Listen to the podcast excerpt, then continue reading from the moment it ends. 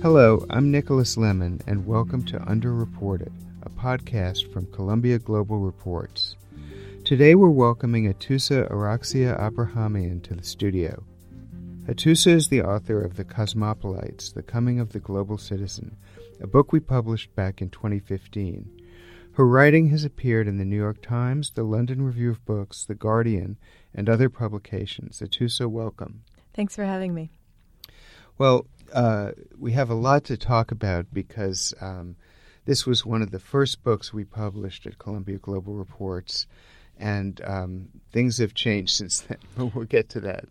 Um, let's start with just, well, let's start with you. Um, so, uh, of what country are you a citizen? Great question. I'm a citizen of Canada, where I was born, uh-huh. of Switzerland, where I lived for 18 years, and of Iran, where my parents were born. You didn't mention the United States. I'm not a U.S. citizen. In fact, I'm in the middle of applying for a green card, which is an arduous process. Oh, okay. Well, you know, I wish I were single and then we could get married and I'd solve your problem. But I have many offers, Nick. Yeah, it's on it's on you. Um, I want to start with uh, the the the the book, the story you tell in the book, and then we'll go to some of the broader issues, if that's okay. So, um, how did you stumble onto this fascinating story or interlinked series of stories that you tell here? So, because I'm international myself, uh, I always had a strong interest in citizenship and immigration as a subject um, in the world and as a journalist covering them. I stumbled into the sale of citizenship not because I was looking myself, although it did occur to me at various points. Um, I was working as a reporter at Reuters, and I began thinking about what I could do that wasn't just my beat. Um, and I, one day, I received an email about the Global Citizenship and Residence Conference. And I thought, oh, that's interesting. That must be some kind of a UN thing. Uh, must be, you know, crunchy humanitarian enterprise. But I clicked on it because I identify as a global citizen and I was curious about what they really meant by global citizenship. And this led me to a website uh, of a company called Henley and Partners. And Henley and Partners was not using this platform to talk about all of the wonderful things that we can do for each other if we care about people on the other side of the world. They were selling passports.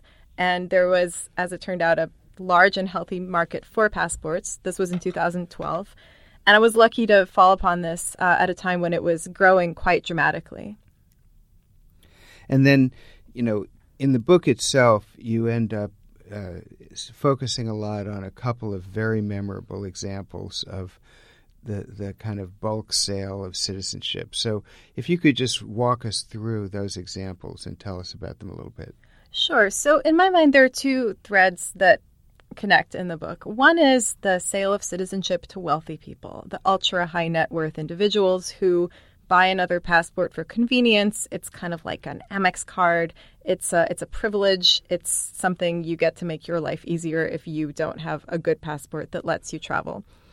That's one part. As sec- you were uh, saying when the book was coming out, I think you can never be too rich, too thin, or have too many passports. Right? Yeah, that's the motto of this industry, catering okay. to the wealthy.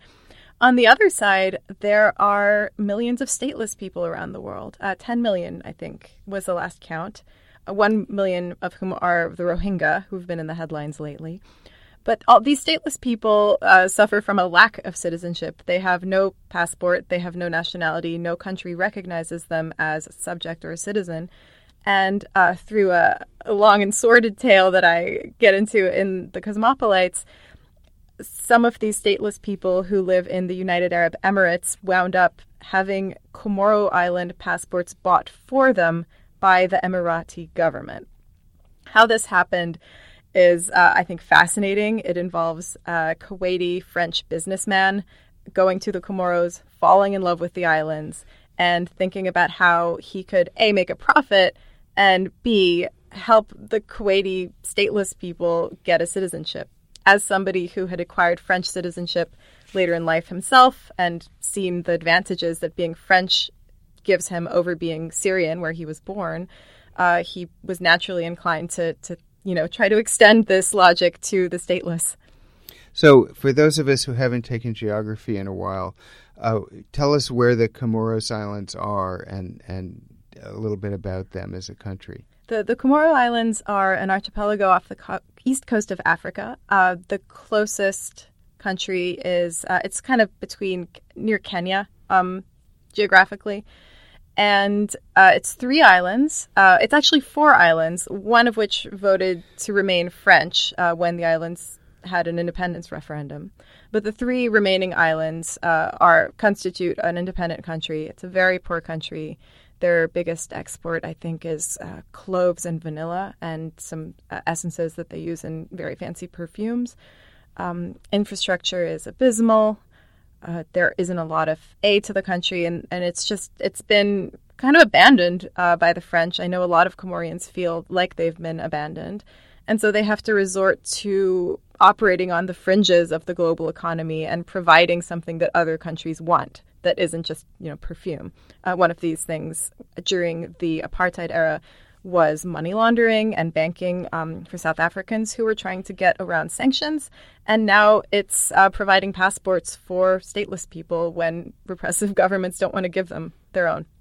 So why doesn't the UAE just make its stateless people citizens of the UAE? These are people you refer to in your book as Badoons, right? Yeah, Badoon means without uh, in Arabic, and the reasons why the Emirates won't give them citizenship is is ultimately political um, and tribal. Some of these people just didn't sign up in time when the Emirates were established as a as an independent country, so they missed out, and some of them are actually descendants of illegal immigrants, so there's that reason not to give them citizenship. Um, not to get too inside baseball, but there are certain tribes and certain groups vote a certain way and on the top level there's an interest in keeping the status quo and not opening up the, the franchise to these people as well. Right. So after they become citizens of comoros then what do they do? Do they ever go there or do they just stay in the uae i don't know if any formerly stateless comorians from the uae actually going to the comoros in fact, that was one of the conditions under which the Comoros granted them citizenship and issued them passports. They said, We don't actually want these people to come. An earlier version of the plan, um, as laid out by the, the French Syrian businessman I mentioned, Bashar Kiwan, was that he would actually build them condos and make kind of resorts for them in the Comoros, and they would go and settle that was not really what the government envisioned in the Comoro Islands. Um, they can barely provide for their own people, so forget about these droves of foreigners. Uh, most of the people who received Comorian passports, I don't think even left the country. They were just documented, uh, with the exception of one uh, human rights uh, advocate called uh, Ahmed, Ahmed Abdel Khalek. He was not. He didn't leave by choice. He was deported. Uh, he previously couldn't be deported so easily because he didn't have papers to travel. But once he received his Comorian passport, the authorities thought, oh, well, this is convenient. We can get rid of him. They sent him around the world, and now he lives in Canada, and he's doing quite well. But it was it was a, a rough a rough process for Ahmed. Why um why was it worth it for the UAE to spend the money on this mass purchase of citizenship instead of just leaving the Badoon stateless in the UAE and saying, we're not going to make you citizens. We're just going to kind of let you live the way you've always lived? I'm really not sure. Um, this began before the economic crash, so they must have felt flush and uh, willing to take chances and to try out this little citizenship experiment. There was a lot of pressure from the UN and humanitarian organizations to document the stateless people, given the political constraints of that. This seemed like a good option. And I think that there were also people in the government who maybe had a stake in this. Uh, the person, the the businessman behind all of this, is very well connected in the in the Gulf states, and uh, I think there there were some favors that were that were done. Okay, so now let's talk about the the part of the book that's set in the Caribbean, and just take us through in the same way the characters and the setting and so on. Sure. So earlier on, I mentioned that company Henley and Partners that was putting on the citizenship selling junket. And uh, the man who, the chairman of Henley and Partners, is a Swiss, a native Swiss who now has many passports named Chris Kalin. Uh, Chris saw an opportunity in the sale of citizenship in the early 2000s. He saw the world changing. He saw visa restrictions going up, and he saw rich people chafing at the idea that they had to apply for visas like every other person. So Christian Kalin went to St. Kitts and Nevis in 2005 2006 and negotiated with the government to overhaul their part of their immigration law. Uh, St. Kitts, since it became independent, in uh, the 80s had a provision of their citizenship law that allowed for the sale of citizenship to wealthy foreigners, no strings attached. They didn't really make very good use of it. They didn't publicize it. Nobody knew about it. And at that point, the idea of buying and selling passports was seen as pretty shady. Um, wasn't a good look, kind of a James Bond thing. Chris Kalin went in there, and he's this very put together Swiss guy, very proper, and he designed a new program where wealthy people could buy condos and get a passport. They could make a donation and get a passport. And he kind of formalized this process. But I think the thing he added to the equation that was the most valuable was that he would then go around the world marketing it and building awareness around the fact that, you know, if you're Russian or if you're Chinese and you get a St. Kitts passport, your life's a lot easier. You can go to Canada without a visa. Uh, you can open bank accounts in certain places. And uh, the fact that this was taking place at a time when, broadly speaking, there was more there was more and more instability in the world um, between economic crashes and terrorist attacks. I think he really capitalized on this sense of fear and um, marketed passports as a plan B, almost in a survivalist way. It was hmm. very successful. So let's go to um, some of the larger implications of this, and and also to what's happened since the book was published. Um, you know, you talk about this a little bit in the book. Um, there's a famous old short story that some of us of a certain age were raised on called uh, Man Without a Country. And the idea was that uh, to be stateless was the worst thing that could happen to a person. It was, it was a horrific fate because uh, national identity was supposed to be who you were, right? In addition to uh, you know, your national identity gets you things like Social Security and, and Medicare and things like that. So, um, do we still think that in the world? Um, is is is uh, is citizenship, is nationhood important in a globalized world? I think that's been the debate of the past year or two. Even uh, if you ask somebody like Stephen Bannon, former White House advisor, he would say, yes, nas- uh, nationality and citizenship is the most important thing, and we need to restore it. Um, forget make America great again, make citizenship, make national identity great again.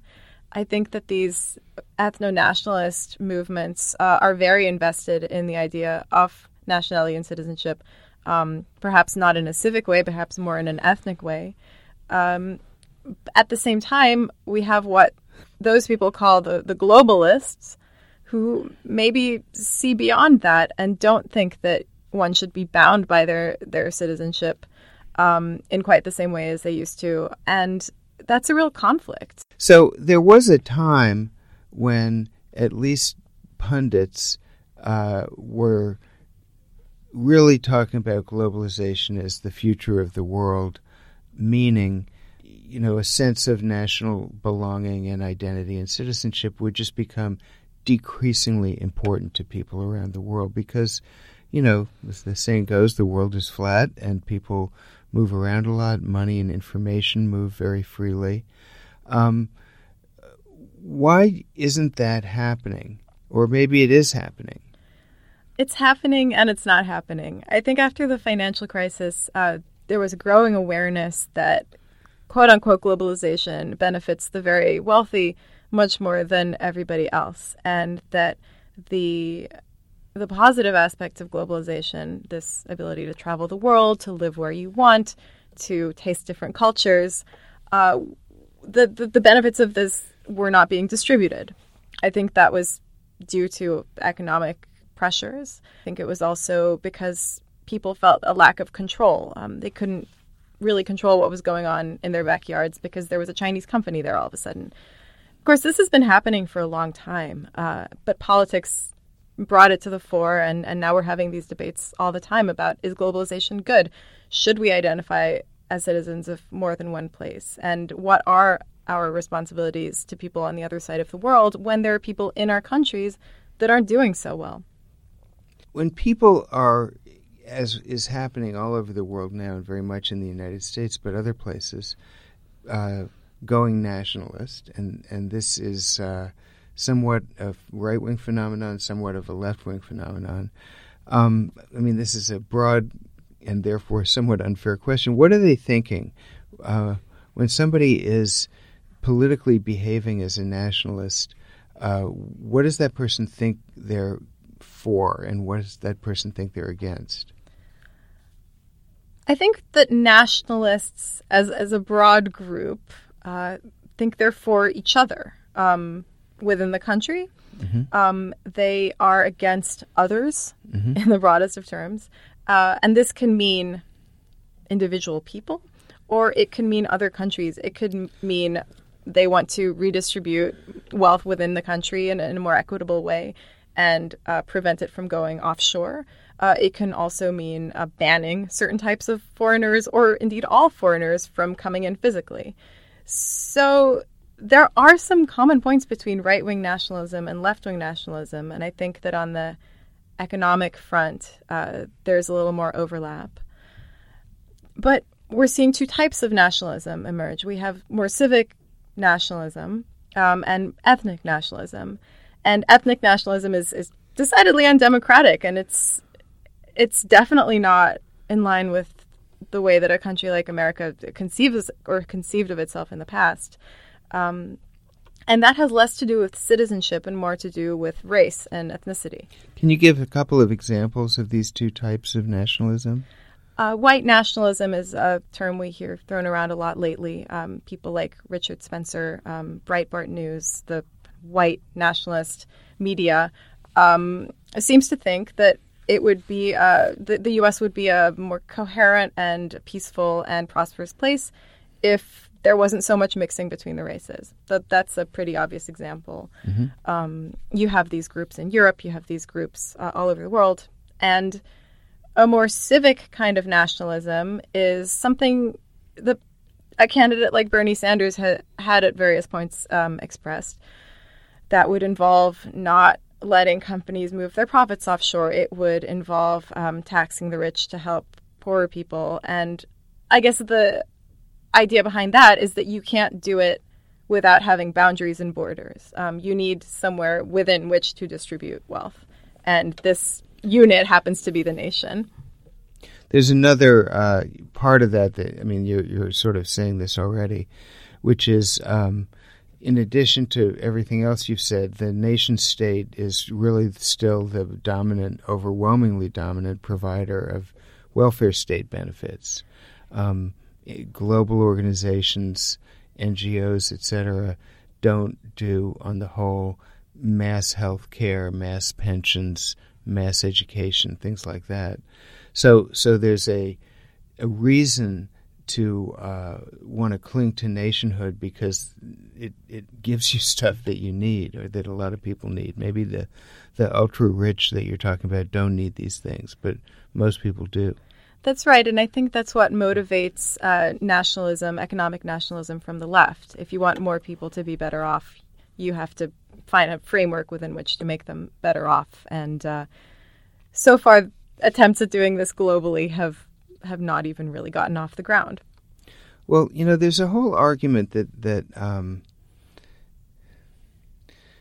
you know we've got the famous disaffected white working class in the United States, and you know why shouldn't it be disaffected when its status relative to the rest of the country has fallen in the last generation pretty dramatically. Um, so often you'll hear globalists, if if it's fair to use that term, or if anybody uses it, you know, in a in a positive way, say uh, we have equalized incomes for unskilled workers between you know the developing world, the global south, and the United States and other developed countries. And you know, how can you not do that? How can you justify having a world where the American worker is paid, you know, 10 times, 20 times what a Chinese worker, an Indian worker is paid. What do you think of that argument? So when you look at the data globally, um, globalization, and that can that means lots of different things, including um, freer trade, bigger movement of people, and uh, technology technological advances. Um, globalization has actually improved the lives of a lot more people than it has um, made worse, uh, especially in Asia. The incomes of many, many people in China and India have gone up, uh, while the incomes of a very small group, mostly white men, have gone down or stagnated. Um, if you really are just looking at it in a utilitarian way, globalization has done more good in that respect than bad. The problem is that white working class men have a lot of political power uh, in the places that they live. So that's, I think, why we're hearing so much more about it. You're not really seeing the same kind of anti globalization backlash uh, in, in Shenzhen, for example. Right. But you're, you, you, I mean, conversely, in Western Europe, the, the, policy web is much thicker. Social policy web is much thicker than it is in the United States. So uh, you don't have this argument because unions are more powerful, etc.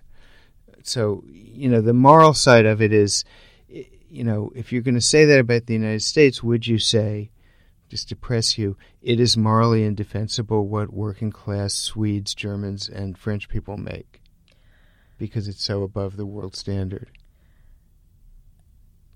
I think that instead of thinking about what happens when they make less, we should be aiming to make everybody else make more. And it's not that they make so much more that's indefensible, it's that other people make so much less.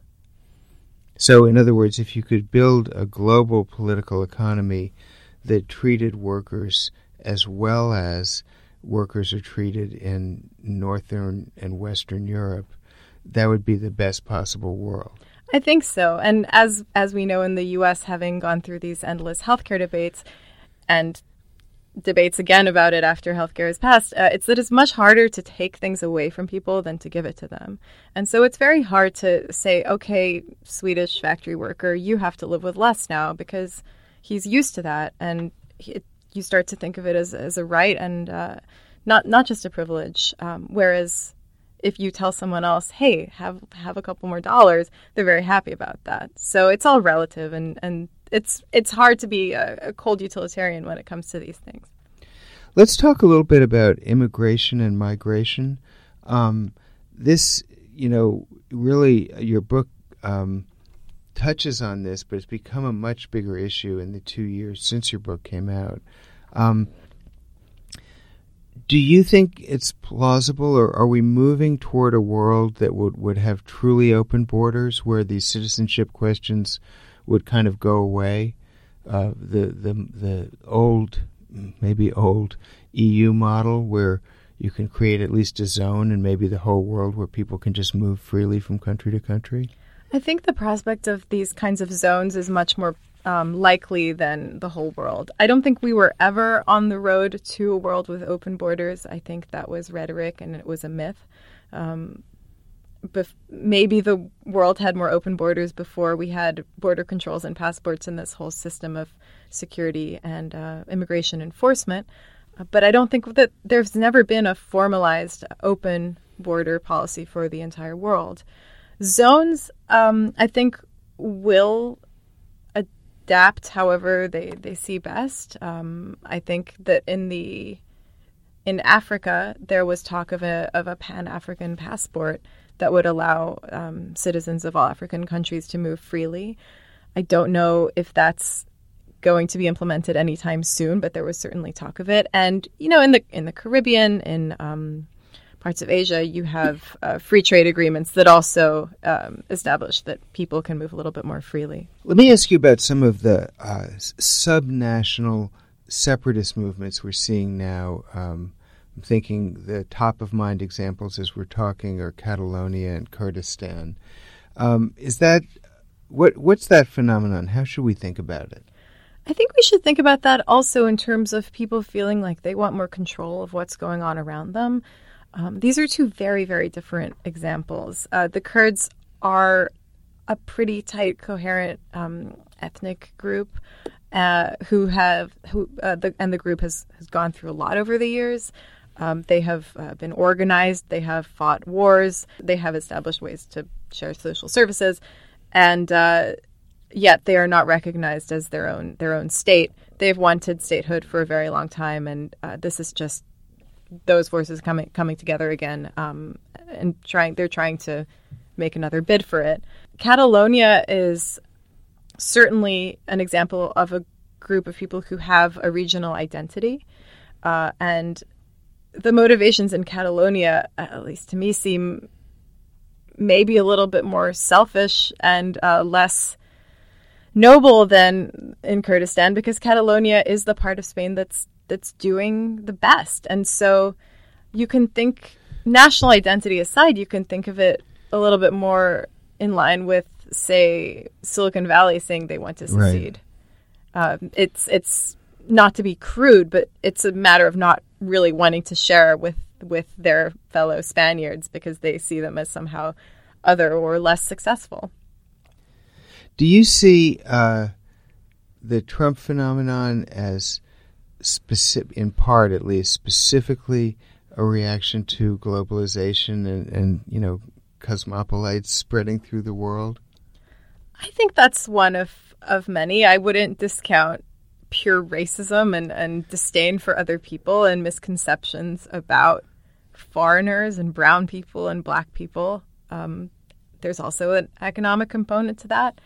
Uh, but sure, you can think of that as uh, an aspect of globalization. Uh, if you have a more global place anywhere, if you have a more diverse place, you're going to have people that don't look like you, that don't talk like you, and maybe they don't act like you. And that makes a lot of people really uncomfortable. It always has and uh, probably always will as long as we're alive. And I think that the Trump phenomenon capitalized on that very successfully. Can you tell us uh, something about what you've been working on, what you've been writing since this book came out? So, most recently, I published a story about a young man named Amos Yee. He is a Singaporean citizen, and back in Singapore, he was best known for some very provocative YouTube videos that he made about the Singaporean government. Um, he called their founder, who recently died, uh, a dictator. Uh, he said some really offensive things about Christians and Muslims and, and religion in general. Uh, and I say offensive offensive to the Singaporean state because Singapore has some pretty strict laws about not offending other people's um, religions. That's one of the ways that Singapore says it keeps uh, a harmonious and multi ethnic um, population. And to be fair, they're pretty successful at that. Singapore has low crime. People generally get along. It's it's not the worst place in the world in terms of um, ethnic conflicts, though that they have their own. And uh, Amos Yee got into a lot of trouble for his videos because a he's a kid, and uh, a kid talking. Uh, um, he was he was sorry. Uh, Amos got into a lot of trouble uh, he was a minor. Uh, minors insulting older folks, especially the leaders of countries, uh, is frowned upon in in many countries, including Singapore. And uh, Singapore also has some pretty strict speech laws, like the law that I mentioned, where you're not allowed to offend other people's religions. And so, as a result of his YouTube videos, he was he spent a fair amount of time in prison. Uh, he was sent to a mental health facility basically the Singaporean state gave Amos Yee a really hard time and he didn't really do anything to, to help himself either. He wouldn't stop and he said that he was continuing to do this because it was his right to free speech. Um, Amos fell in with a group of internet atheists uh, who, depending on who you ask, uh, really don't like organized religion or use that as a pretext to insult Islam uh, because many of their criticisms tend to be focused on um, Muslims and their practices. Uh, Amos Yee befriended a number of these people. Most of them are in the U.S. and in their conversations online, they suggested that Amos come to the U.S. and apply for political asylum. He didn't love the idea at first. He's just a kid. He lives with his mom. Uh, but after his second time in prison and his second trial, he decided that he was sick of this in Singapore. He wanted to have a life. And so he actually got some money together, bought a plane ticket, and flew to Chicago, where he was supposed to meet a friend of a friend who would take him in for, for a while. He kind of fumbled at the airport. He didn't really go through the asylum process the way he was supposed to, but he did declare ultimately that he was there to seek asylum. And he was detained and over so he arrived here shortly after the election of Donald Trump. And between last November and last week, uh, Amos was in a detention center trying to obtain asylum. Uh, at first, about three months into his stay, he won. He got asylum. A judge in Chicago said he's a young dissident. He deserves asylum. Um, he's being persecuted back home. But the Trump administration's lawyers actually appealed that, which doesn't happen super often and they appealed it on very interesting grounds. They said his evidence isn't good. Uh, Singapore is a great country. They have a very fair judicial system, uh, everything you'd expect. But they also said if we let this kid in, if we grant asylum to, to an internet troll, then we have to let in all of the internet trolls. And it sets a really bad precedent. Now, the irony of that is astounding because who is the biggest internet troll in the world?